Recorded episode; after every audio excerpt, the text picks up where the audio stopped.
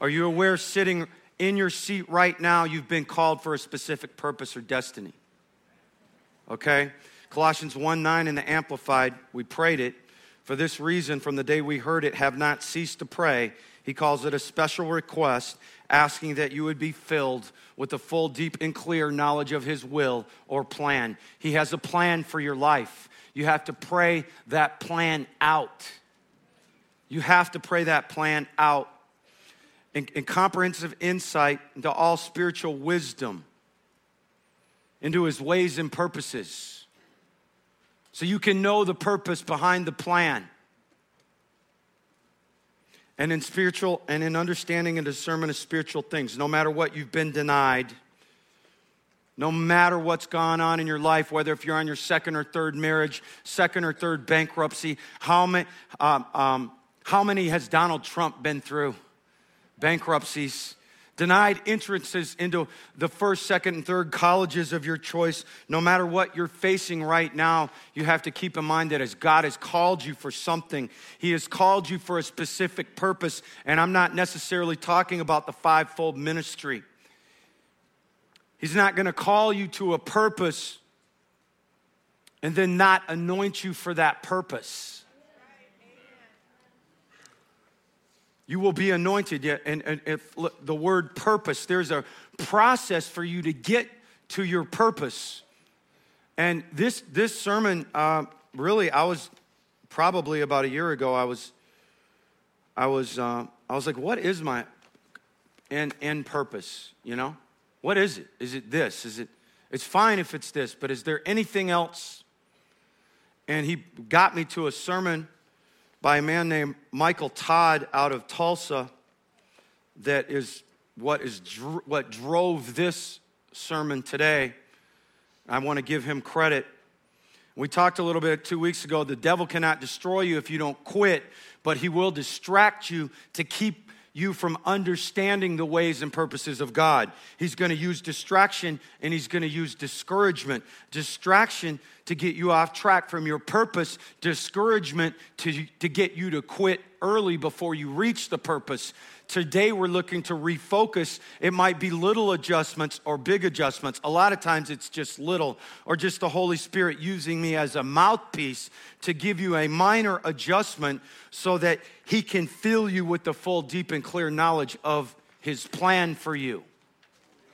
No matter what you've been through, you're called by God and He has a purpose. He tells us that you were formed in your mother's womb and that He knew you even then, that He called you even then, that He had a plan for you even then. He has a purpose for you, and only His thoughts are thoughts of success for you.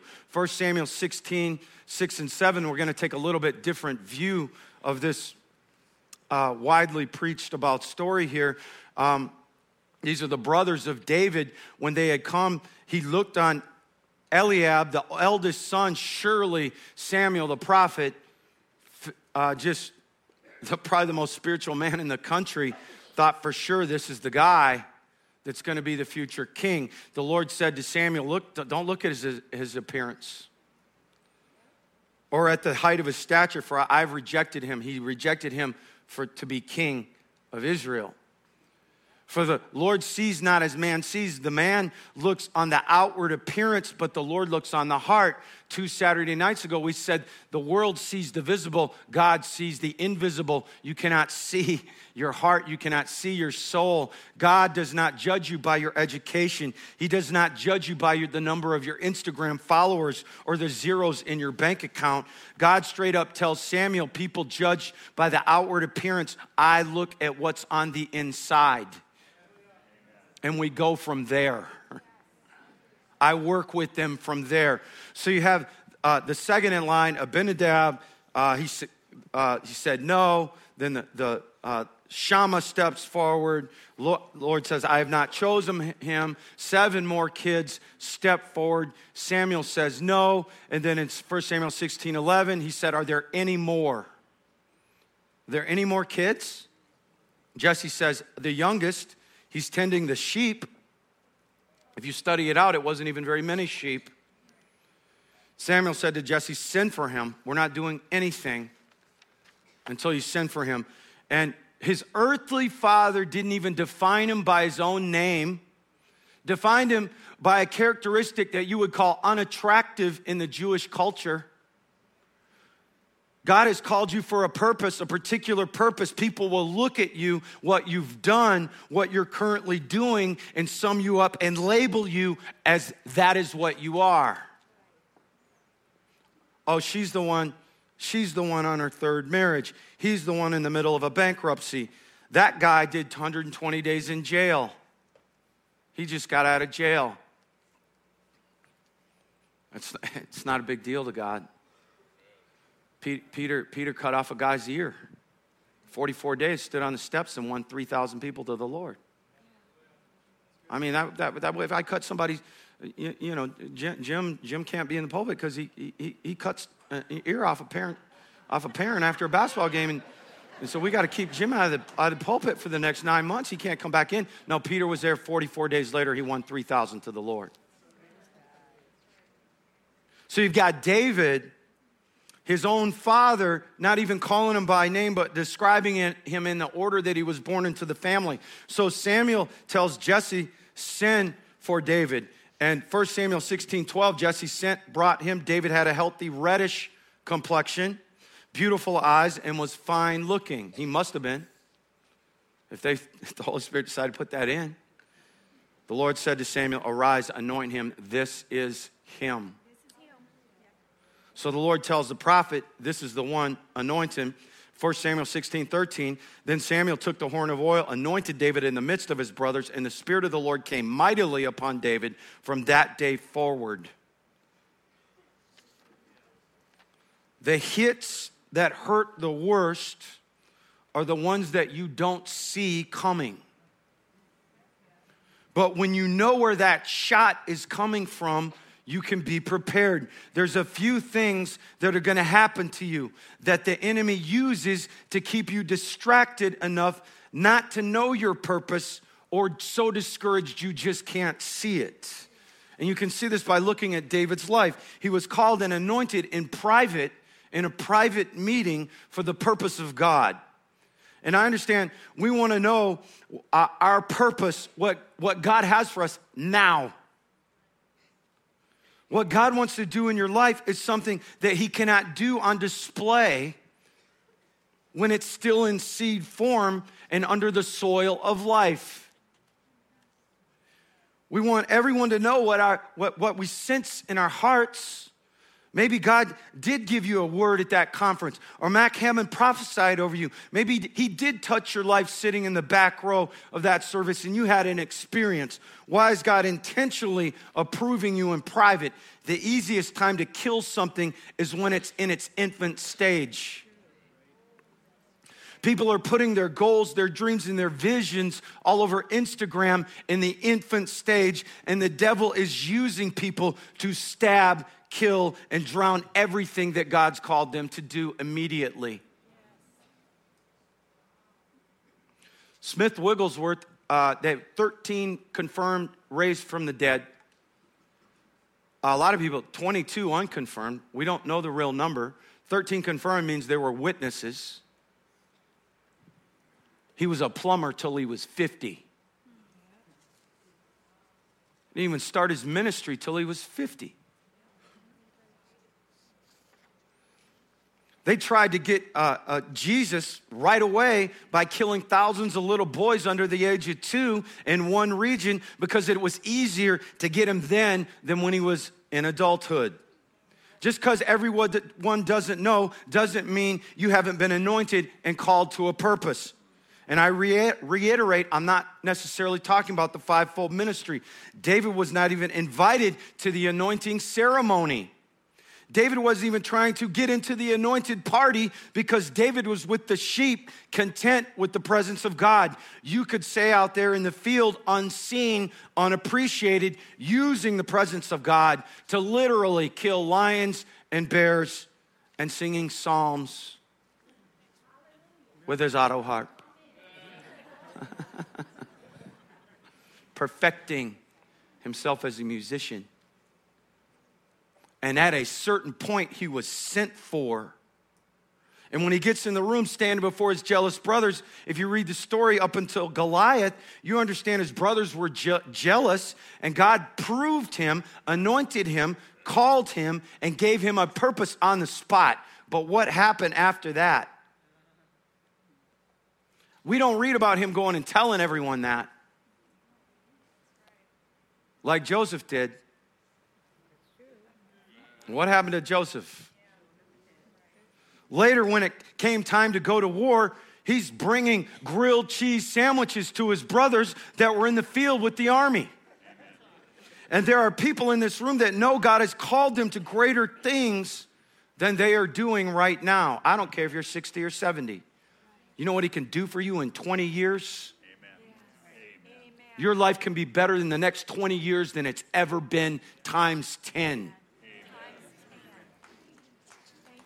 And you're still called and anointed to that purpose, even though no one else in the room knows what that purpose is. And if you if you do not see that coming, you'll start doing things to get people to notice, and they'll speak death into something that's in its infancy.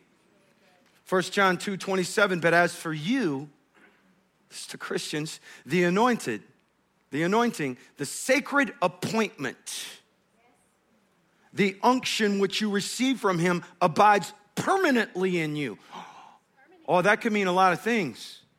That means it can't go unpermanent. That's right. Does that mean you may not lose your salvation? Does that mean oh, once saved, always saved? No, I'm just saying, why would it say permanently? Why would he say that then? Why would the Greek mean permanent? Doesn't leave you. No matter what you do. What does it do? You don't have any, you don't have to hear from anybody else to tell you what to do. But this anointing teaches you concerning everything. Everything. No falsehood.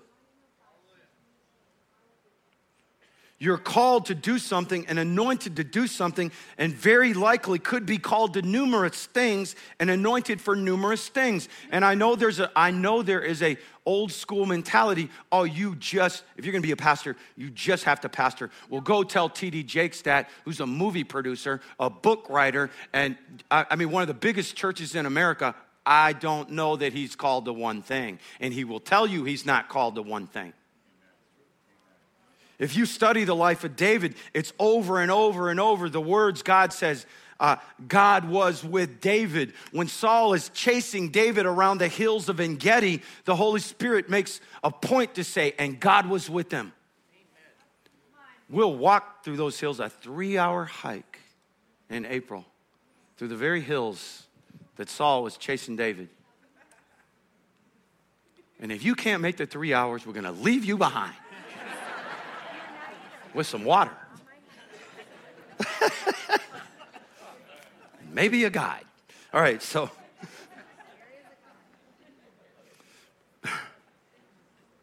well, why was God with David? Because David was with God.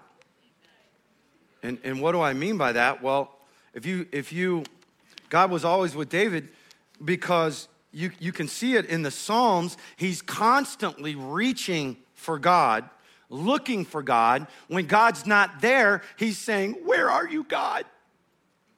He is. It's like I used to read it in the early 2000s saying, He's such a baby. It would be actually anti old school word of faith to be saying, Where are you, God? Well, you have him, bless God. You have God. That's what they would have told. But David says it all through the Psalms. If he didn't feel like God was there, he was asking, Where are you? I am down. I am being attacked. Do not hide from me, are his words. He's demanding him. And when he felt like he wasn't there, he's asking, Where are you? You could almost say he was constantly putting pressure on God to show himself. At the same time, reminding himself that God was there. A lot of people want God to be with them, but they make very little effort to be with him. And God is not gonna intrude on your life and your busy schedule. You have to make room for him. He stands at the door and knocks, the Bible says. You've got to let him in on a regular basis. Really, just to be straight, you should be talking to God more than anyone else in this world every day.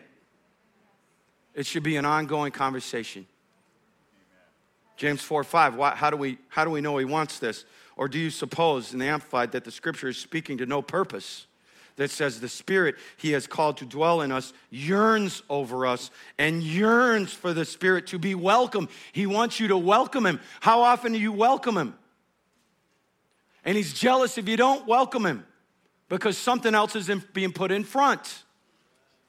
Why would he yearn to be welcome? Well, let's read in context the verses right after that. But he gives more grace. Oh, well, if you welcome him, you get grace. Wherefore he saith, He resisteth the proud. So he's saying, if you don't welcome him, you could possibly be proud. Gives grace to the humble. If you welcome him, you're humble and get grace. At that point, once you welcome him, and you have that grace, you're able in the next verse to submit yourself before God, and then you are able to resist the devil. Then, James 4 8, come close to God, he will come close to you. You're anointed before you're positioned. David goes into the room, Samuel anoints him to be future king. I would be like, okay, we're going to the palace, take me to the palace. But David's next move, if you study it out, was right back to the pasture. I'm just wiping this spit off Charlie's forehead. Was back to the pasture. Well, God, I think David writes about the pasture. Psalm 23, 1 through 5 The Lord is my shepherd to feed, guide, shield me. I shall not lack. He makes me lie down in fresh, tender, green pastures. He leads me beside still and restful waters. My question is do you slow down and lay down in the green pasture? Because this is key. If you count a lot of things, I, times I read things in order. He puts something before something else for a, to make a point, right? He makes you lie down and, and leads you by the still waters. Why? He refreshes, at that point, he can refresh and restore your soul. And you have to realize, look in the verse three in the Amplified, not by your earning it. So you have to come to the conclusion that you can't earn it yourself, that you have to actually lay down in the pasture, let him take care of your soul. Then he's gonna take you through the deep, sunless valley of the shadow of death where you fear or dread no evil, for he is with you, and you know that. His rod protects you, and his staff guides you, and he actually comforts you while you're walking through Death Valley. But have you laid down in the green pasture yet? Maybe that's why you're having so much problem in the valley. And it's only after the valley that you prepare a table for me in the presence of my enemies. Verse 5 you anoint my head with oil. So you've got David going back to the pasture after being anointed to be the next king of Israel. It was only God had to make him lie down in the green pasture. He had to be led by God by the restful waters. He had to understand how God could refresh his soul. And as it says in verse 3, he had to understand he couldn't earn it. He had to walk through the deep, sunless valley of the shadow of death and actually get to the point where he feared no evil. You can't tell me he feared evil if he made a run at Goliath. He literally ran at Goliath. That ought to tell you that he was to the point where he feared no evil. You can get to the point where you fear no evil. David was anointed before he ever got a position. Most Christians think they're anointed, they should arrive. I'm anointed, so it's time to be the CEO. It's time to be the king. It's time to be the head worship leader.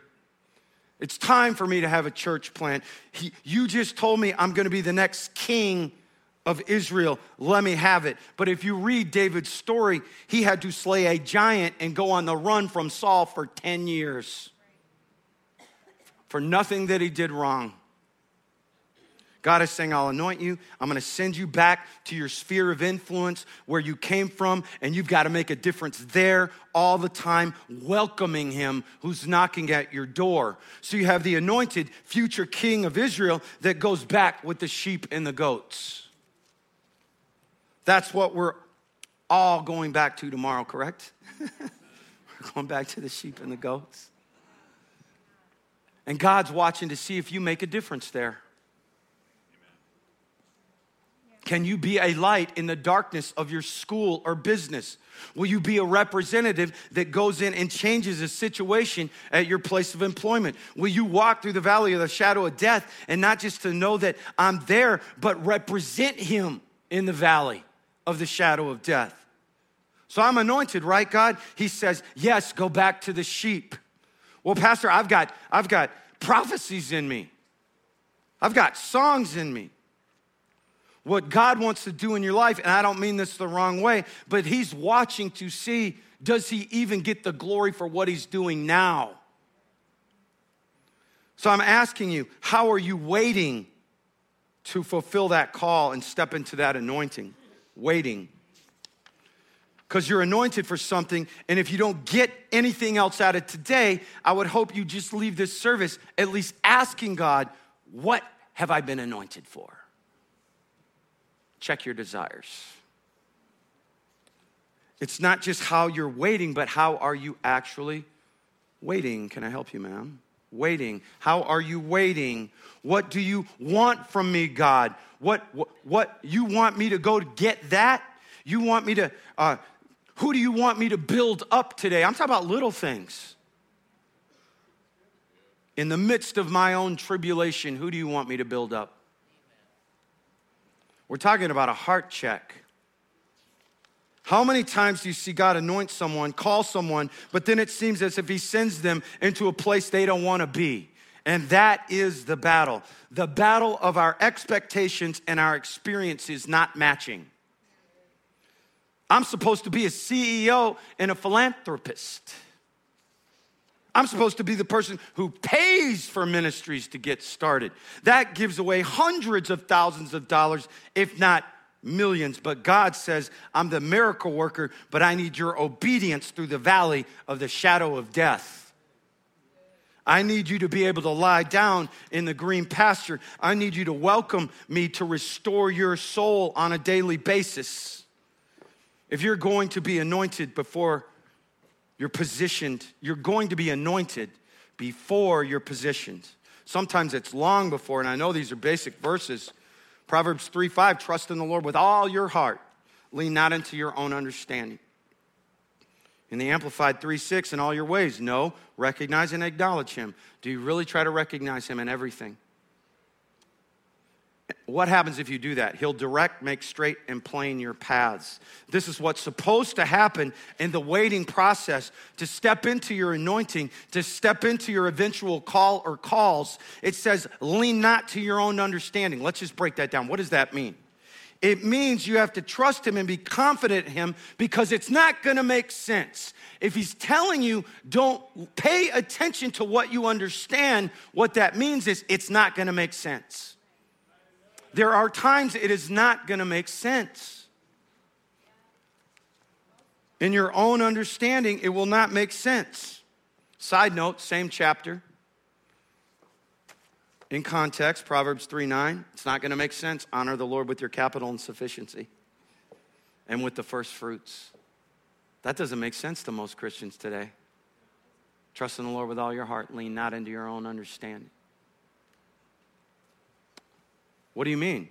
Honor the Lord with your capital and sufficiency. Side note. The Bible just tells you to trust in Him. You're not going to be able to figure it out. You're not going to be able to understand it. In all your ways, you're still going to have to recognize and acknowledge Him. God is looking at the posture of your heart not, and not a plan from you. He's not looking for a plan from you.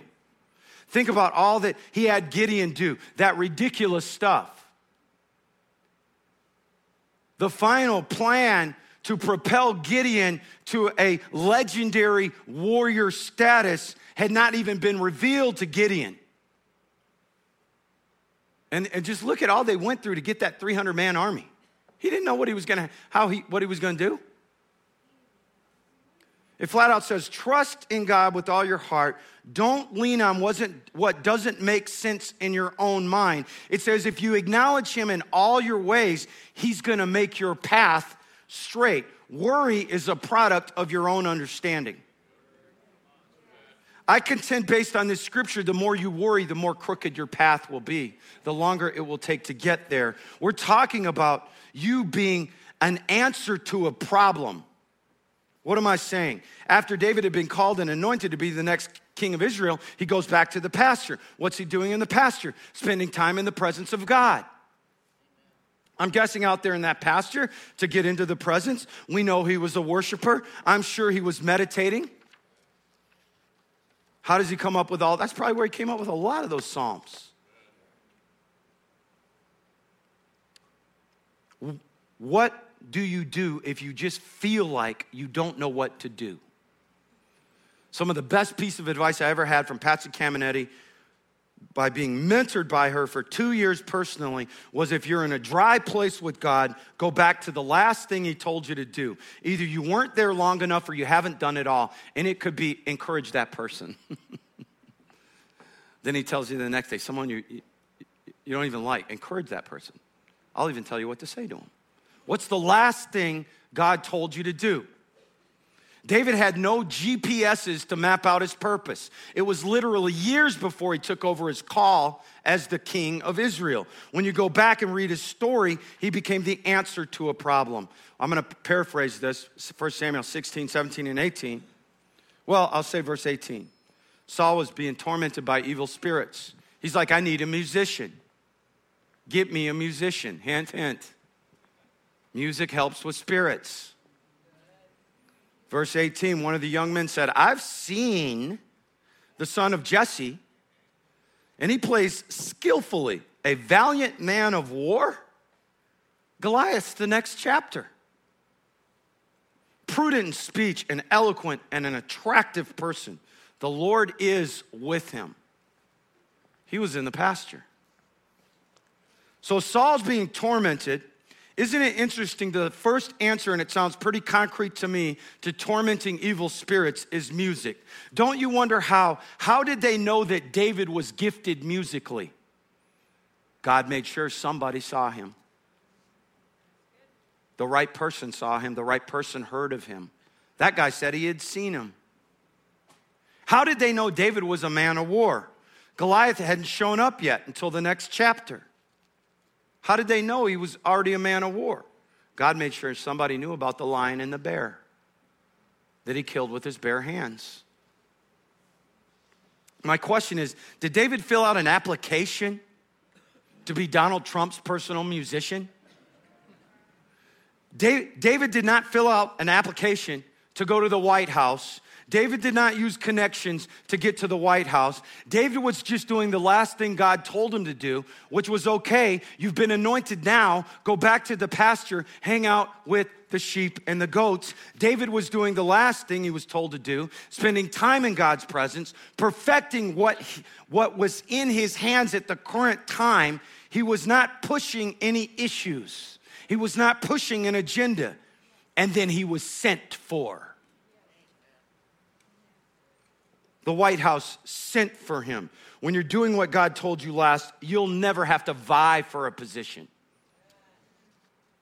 You'll never have to hustle and sell yourself for a position. They'll send for you. And if that doesn't work for the, you know, today it doesn't work for that ambitious culture. Get your grind on, get your hustle, promoting yourself on Instagram and TikTok with all your dance moves. I know there's people that don't know what TikTok is. I've got my own TikTok account. It's pretty impressive. You should check it out. I'm kidding. They sent for David while he was in the pasture. So you have David coming to the White House as an answer to the problem. Some of us, including myself, are sitting here so deficient in the skills God gave us that you don't even work on it anymore. If David couldn't play that harp, if he wasn't currently sufficient and up to date in his, in his musical skills, he wouldn't have been, been able to go to the palace. But in the pasture, he was working on what was in his hands. So you got David going into the palace, the place that he already knew he was called and anointed to be in, but he didn't walk into the palace as a king. He walked into the palace as a servant. The palace he was supposed to be ruling over, and he knew it and came in as a servant. God will allow you to taste your future, not as a person of interest, but as somebody to serve. Uh, you guys remember Robert Tilton? Huge church in the 80s. John and Lisa Bevere were his assistants for years. For years, they served Robert Tilton. Many times we get frustrated because we know we're called. I'm sure John Bevere knew he was called. That book, of Satan, was five years out. God tells you, yeah, I want to go there, but first I want you to serve someone. You're not going to get the mic. You're not going to be in the meetings. You're not going to be a starter. You might not even play in the game. The platform is just a raised position of what you would do off the platform. If you don't do it off the platform, you're not gonna get up on the platform. If, and I'm talking to myself, if I'm not nice off the platform, I'll never get onto the platform. If you can't love others off the platform, you'll never get on the platform. God is saying to you today, wherever you're at right now, become the answer to the problem. Go back and serve someone for a year and ask for nothing. See if he doesn't direct your path. We're not talking about connections. We're talking about allowing and welcoming, welcoming God to mold your heart even while you're walking through Death Valley. You don't need their title or position because you know you're anointed before you're positioned. David was qualified for a promotion to get to the next level in life because he tormented what tormented his leader. You want to go to another level, find someone you call a leader and torment what torments them. The boss that you don't like and does not like you, ask the Lord uh, to help you tackle that boss's biggest challenge. Are you even asking Him for that? And don't ask for a pay raise once you do it, because God's trying to work on your heart. So if you really look into the story of David, he's humble enough to be working in the palace as a servant, but if you study it out, he goes back to the pasture after he gets his foot in the palace. How do we know that? 1 Samuel 16 23, when the evil spirit from God was upon Saul, David took a lyre and played it, so Saul was refreshed and became well, and the evil spirit left him. So he's Saul's personal lyricist. Well, 1 Samuel 17 20. So David rose up early the next morning, left the sheep and the keeper with a keeper. I'm sorry, Charlie. left the sheep. Last night, I actually made it four rows back. I saw it in the light. Two of them hit a husband and wife.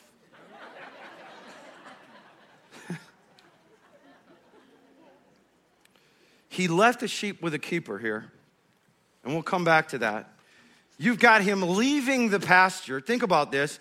He knew he'd been anointed to be the king. He'd killed a lion and a bear.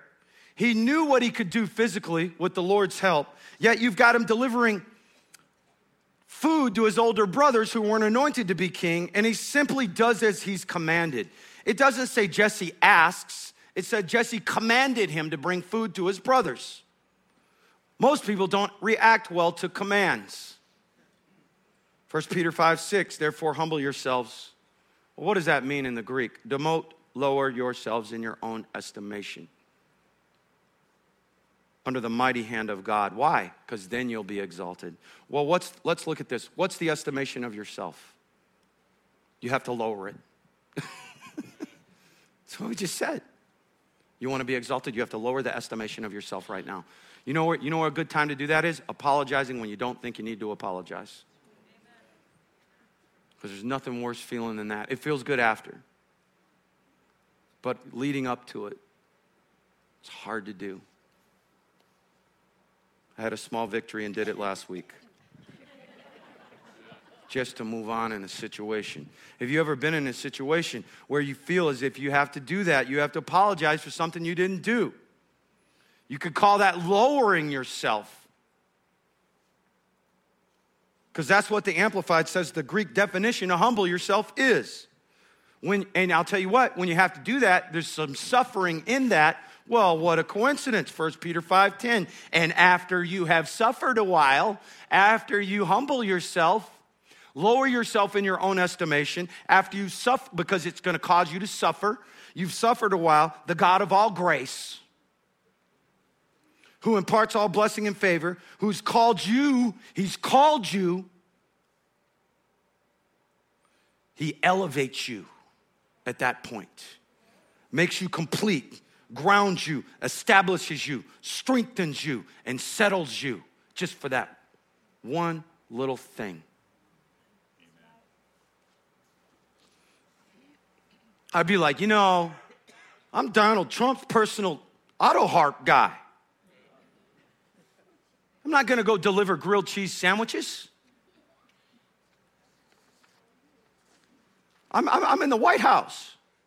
So David had gotten himself into a position or a platform in front of the king, but he was still doing what he used to do. A lot of times, that's just a straight up test to see if you've still got the humility you used to have. You know, the Lord spoke to me about this uh, back when we were down in the, uh, the other campus, all 12 grades, and I was athletic director. I was, I was still working on bitterness from this, but I was so mad that the, they didn't have the maintenance people to, to mop the gym. That, I mean, it took an hour and a half to mop the gym if you did it right. I was so mad about that. In three years, I mopped that gym 89 times that I counted. And I was still just telling someone the other day how I mopped that gym 89 times. And I was working on this sermon. The Lord said, Yeah, but would you still mop it? Would you go back and mop it now? I was like, ooh. the same humility you once had. Well, Jim, God takes us from glory to glory. But maybe you're not going to glory to glory because you won't go back and do the things you once did. So you've got David really showing us his opportunity is wrapped in, in, in really a type of obedience. You know? It had to have been a big deal at his house that he was getting FaceTime in front of the king. What happens if David was in obedience to his father and did not bring the grilled cheese sandwiches to the army? There's no Goliath.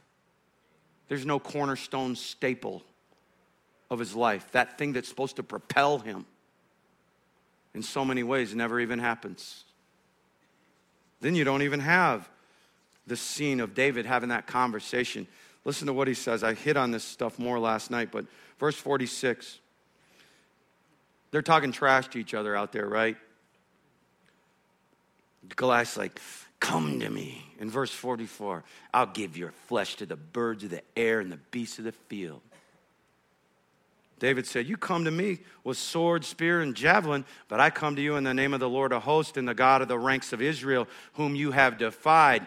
This day the Lord will deliver you into my hand. I will smite you, and then I'm going to cut off your head. This is grisly if you think about it. Cut off your head in front of all your men, and I'm going to I'm going to give the corpses of your men to the birds of the air and the wild beasts of the earth. And then these are the key words, and all the earth may know.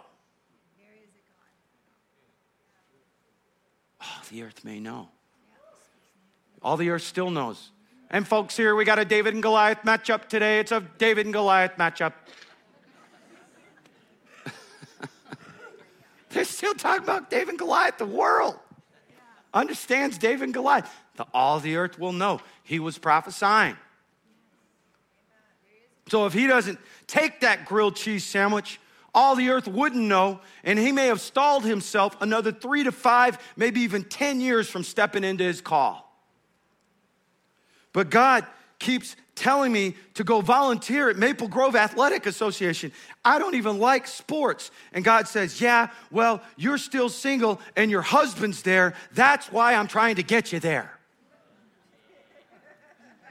Obedience is not about the other person, it's about God getting your heart. In context of obedience, I'm talking about being obedient in the little daily things to that still small voice.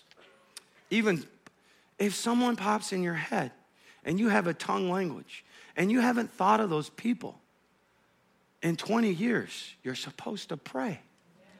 It, not, you don't have to do an hour, even if it's a paragraph of tongues. That's obedience.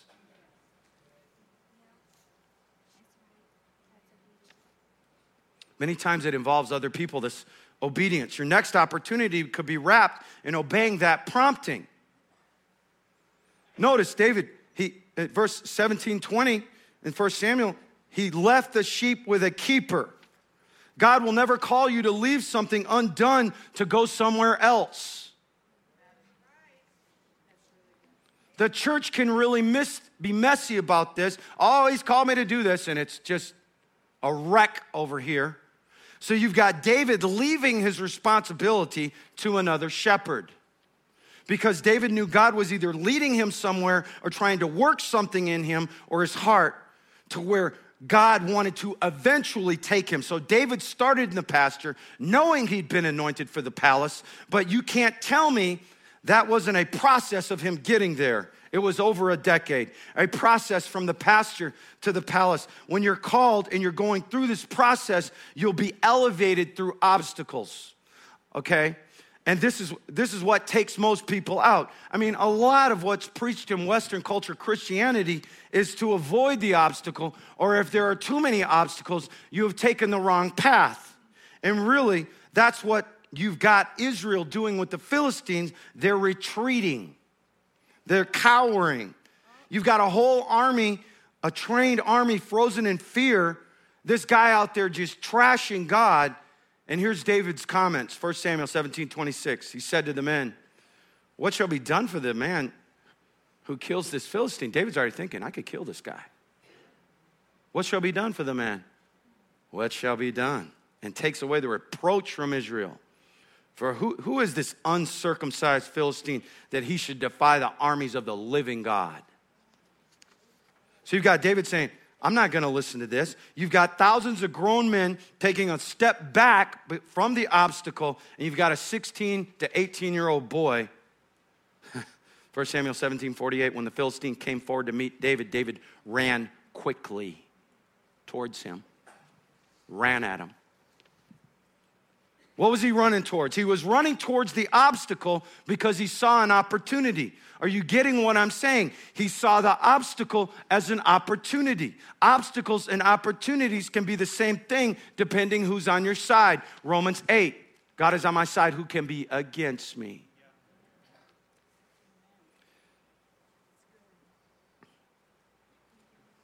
Why do you think David saw an opportunity here? Because when David was in the pasture and no one was looking, God taught him some things. He taught him things behind closed doors where no one was watching. God is going to teach you some things behind closed doors if you'll make the effort to get in the closet and close the door, like Jesus said.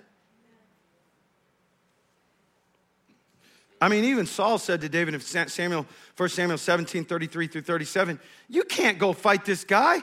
You're an adolescent. He's been a warrior from his youth, he's been trained. David said, Your servant kept his father's sheep. And when there came a lion or again a bear, he, the, the lion and the bear took a lamb. They took a lamb and tried to get away, is what he's saying. I went out after it. So, in other words, he chased it down and, and delivered it out of its mouth. I went out after it, caught it, and hit it, is what he said. I caught it and I hit it. And so it dropped the lamb. And then it came after me. And I grabbed it by its beard, I hit it again, and I killed it. I mean, can you even picture this? Your servant killed both the lion and the bear, and the uncircumcised Philistine shall be like one of them. For he has defied the armies. He keeps talking about the living God. He knew his God lived. He knew their God didn't. You know that fish thing? That man fish? Well, that's a sermon. Remember when they had the ark? The Philistines had the ark and they kept putting it in front of their God?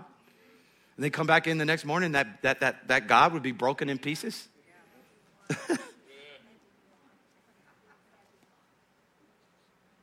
David said in verse 37 The Lord who delivered me out of the paw of the lion and out of the paw of the bear, he will deliver me out of the hand of the Philistine. So Saul says, Go for it. David's like, I was in the pasture, I was forgotten, really wasn't even counted as a member of my family. Family. If you look at the fact that his father Jesse didn't even respect him enough to, uh, uh, to show him to the prophet. But you think about there in that pasture, you think that's where he was practicing with probably the sling.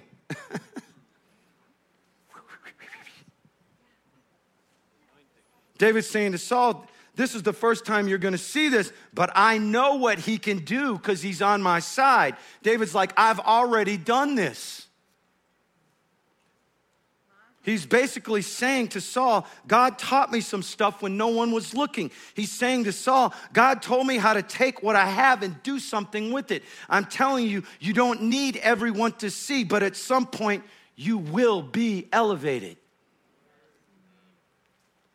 And God will get the glory because of what He taught you in the valley of the shadow of death or even in the green pastures. Just like David did in the pasture, you have to steward over what you have while no one is watching. Because God's saying, one day I'm gonna need you to do this in front of everyone, or at least a form of what you're doing now. And when that happens, you can't flinch, you have to run at it. We're talking about being approved by God in private. So let's sum it up real quick here. What have we talked about? We've talked about being approved by God in private. You're anointed before you're positioned. You have to be content with where you are. This is very important. Philippians 4:11, not that I'm implying that I was in any personal want, for I have learned how to be content satisfied to the point where I'm not disturbed or disquieted in whatever state I am. So ask yourself are you content right now? Whether if you're in the valley, death valley, green pasture, are you content? Have you learned to be content. We're talking about working on your skills until you become an answer to a problem. We've talked about your next opportunity would be wrapped up in the, obeying those little things. Obedience being spoken in context of little daily directions by God. He gives you again and again. Yes, you're going to face obstacles, but they're not there to take you out. They're there to elevate you. In the end, you've got to step towards the obstacles. You know, when they tried to put Saul's arm, armor on, it didn't fit. One day that armor did fit, probably did fit David because he would be king. God was not expecting David to put on a bunch of armor that wasn't his to kill Goliath. God said, I'm going to use you how you are now. Get your little slingshot out. You have to be you. Because that's what he knew. That's what David knew. That's what he had perfected. You don't have to talk like anybody, dress like anybody. God said, I made you you. We're talking about not conforming to others because they are successful in one area. God gave you an individual fingerprint and an individual D- DNA for a reason. If you're called, you're called to be you, a version of yourself. And one final point here as we close. You could call this the cornerstone victory of David's life right after he kills the giant, 1 Samuel 18, 6 through 9, as they were coming down home, when David returned from the killing the Philistine, the women came out of the Israelite towns, singing, dancing to meet King Saul with timbrels, songs of joy, and instruments of music. And the women responded as they laughed and frolicked, saying, Saul has slain his thousands and David his ten thousands. And Saul was very angry for saying, displeased him. The saying displeased him, and he said, They have ascribed to David ten thousands, but to me they have ascribed only thousands. What more can he have but the kingdom? And Saul jealously eyed David from that day forward. So you've got David doing something that's still being spoken throughout this day and all the earth. And immediately the devil uses people that don't even know they're being used, actually celebrating him to set him up for a decade of hell. You would have thought he was close to the kingship after that, right? Pay attention to what happens after that victory. I study st- study any military theology at all. The, what's the best time to attack right after you've been beaten. If you can pull your forces together and you can go after them, you hit them with everything you have immediately after a loss. When's the best time to score a goal in soccer? Right after you're scored on. You get that victory, something's coming. And I'm, I'm, it shouldn't be fear. I'm just saying, have your eyes open and pay attention.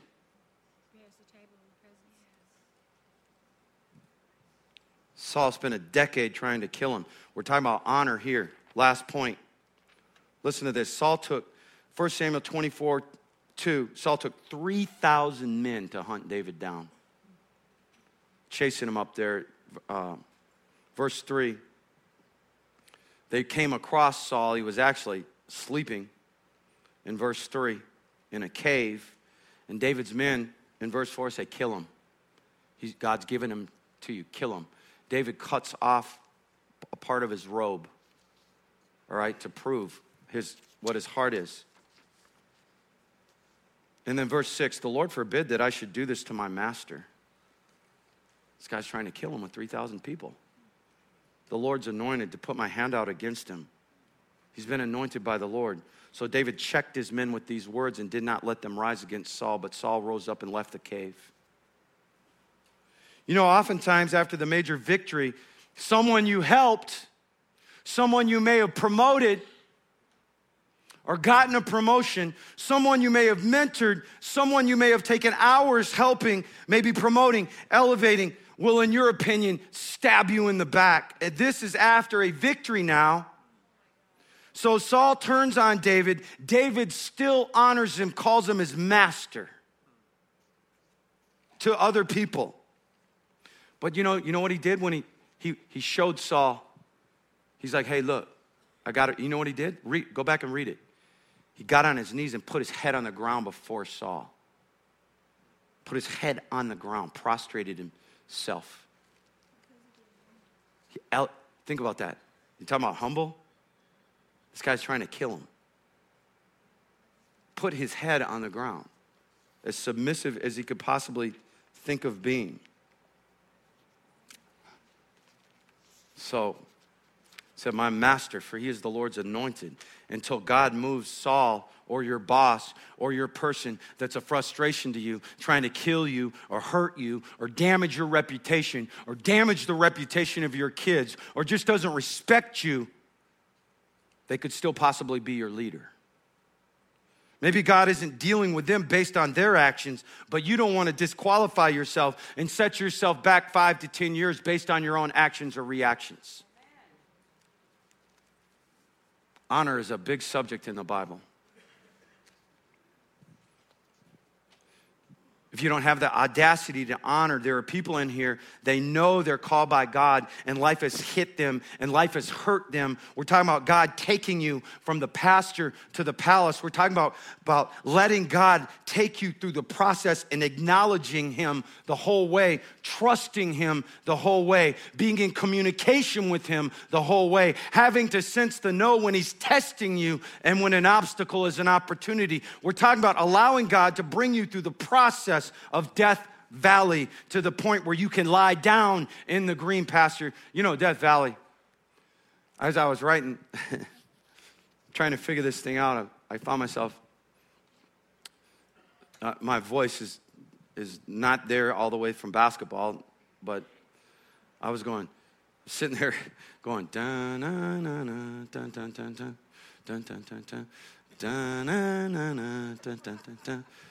na, na, na, na, na, na, na, na, na, dun, dun, dun, dun, dun, dun, dun, dun. Do you know who, who knows that? Nobody knows it. It's called Big Valley. You don't remember the Bionic Man? Before he was the Bionic Man, he was in the Western called Big Valley. And that was the theme song. But because, isn't that funny? As a kid, I love that show. And just because I'm saying Death Valley over and over, I find myself humming the song to Big Valley that I used to watch when I was seven. Okay. I don't know what kind of point that has, but.